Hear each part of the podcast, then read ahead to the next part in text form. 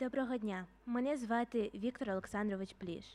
Народився і навчався в селі Мачуха Полтавського району. Зараз перебуває на пенсії, займає посаду голови районної спілки воїнів-афганців. Хочу поділитись з вами однією історією, що трапилась зі мною під час проходження служби в Афганістані. Колись нам привезли в ящиках харчі і один зайвий ящик згущеного молока. Ну, ми з другом заховали його за камінням на схилі гори. І як тільки була у нас вільна хвилина, ми брали кусочок хліба і пляшку води і йшли їсти наші харчі. Так ми їх їли десь за тиждень або два. Після цього я не можу їсти згущене молоко й до сьогодні.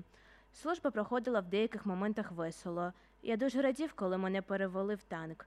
Тоді я став заряджаючим. І вже було не так страшно лягати спати вночі. Дуже гарно пам'ятаю події, які тоді відбувалися.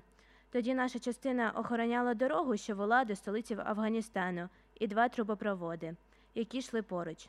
Бойові дії нагадували набіги озброєних людей. На початку, коли ми тільки перебували в Афганістані, це 1979 рік, великий бойовий, великих бойових дій втрат не було, але вже в січні, коли були великі втрати від 90 до 120 осіб за один бій.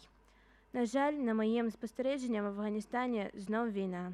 Державний переворот, якого вдалося уникнути тоді, стався зараз, і вже ніхто не приходить за допомогу тим людям, з якими воювали 10 років. Разом з листом хочу вам подарувати свої фотографії, зроблені під час військових дій. На фото ви побачите мене у віці 21 року і моїх побратимів, з якими ми любимо проводити час разом.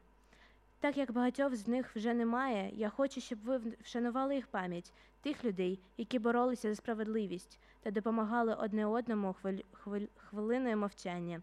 Я, я бажаю вам гарного, продуктивного дня. Пам'ятайте людей, які віддавали життя за ваше майбутнє.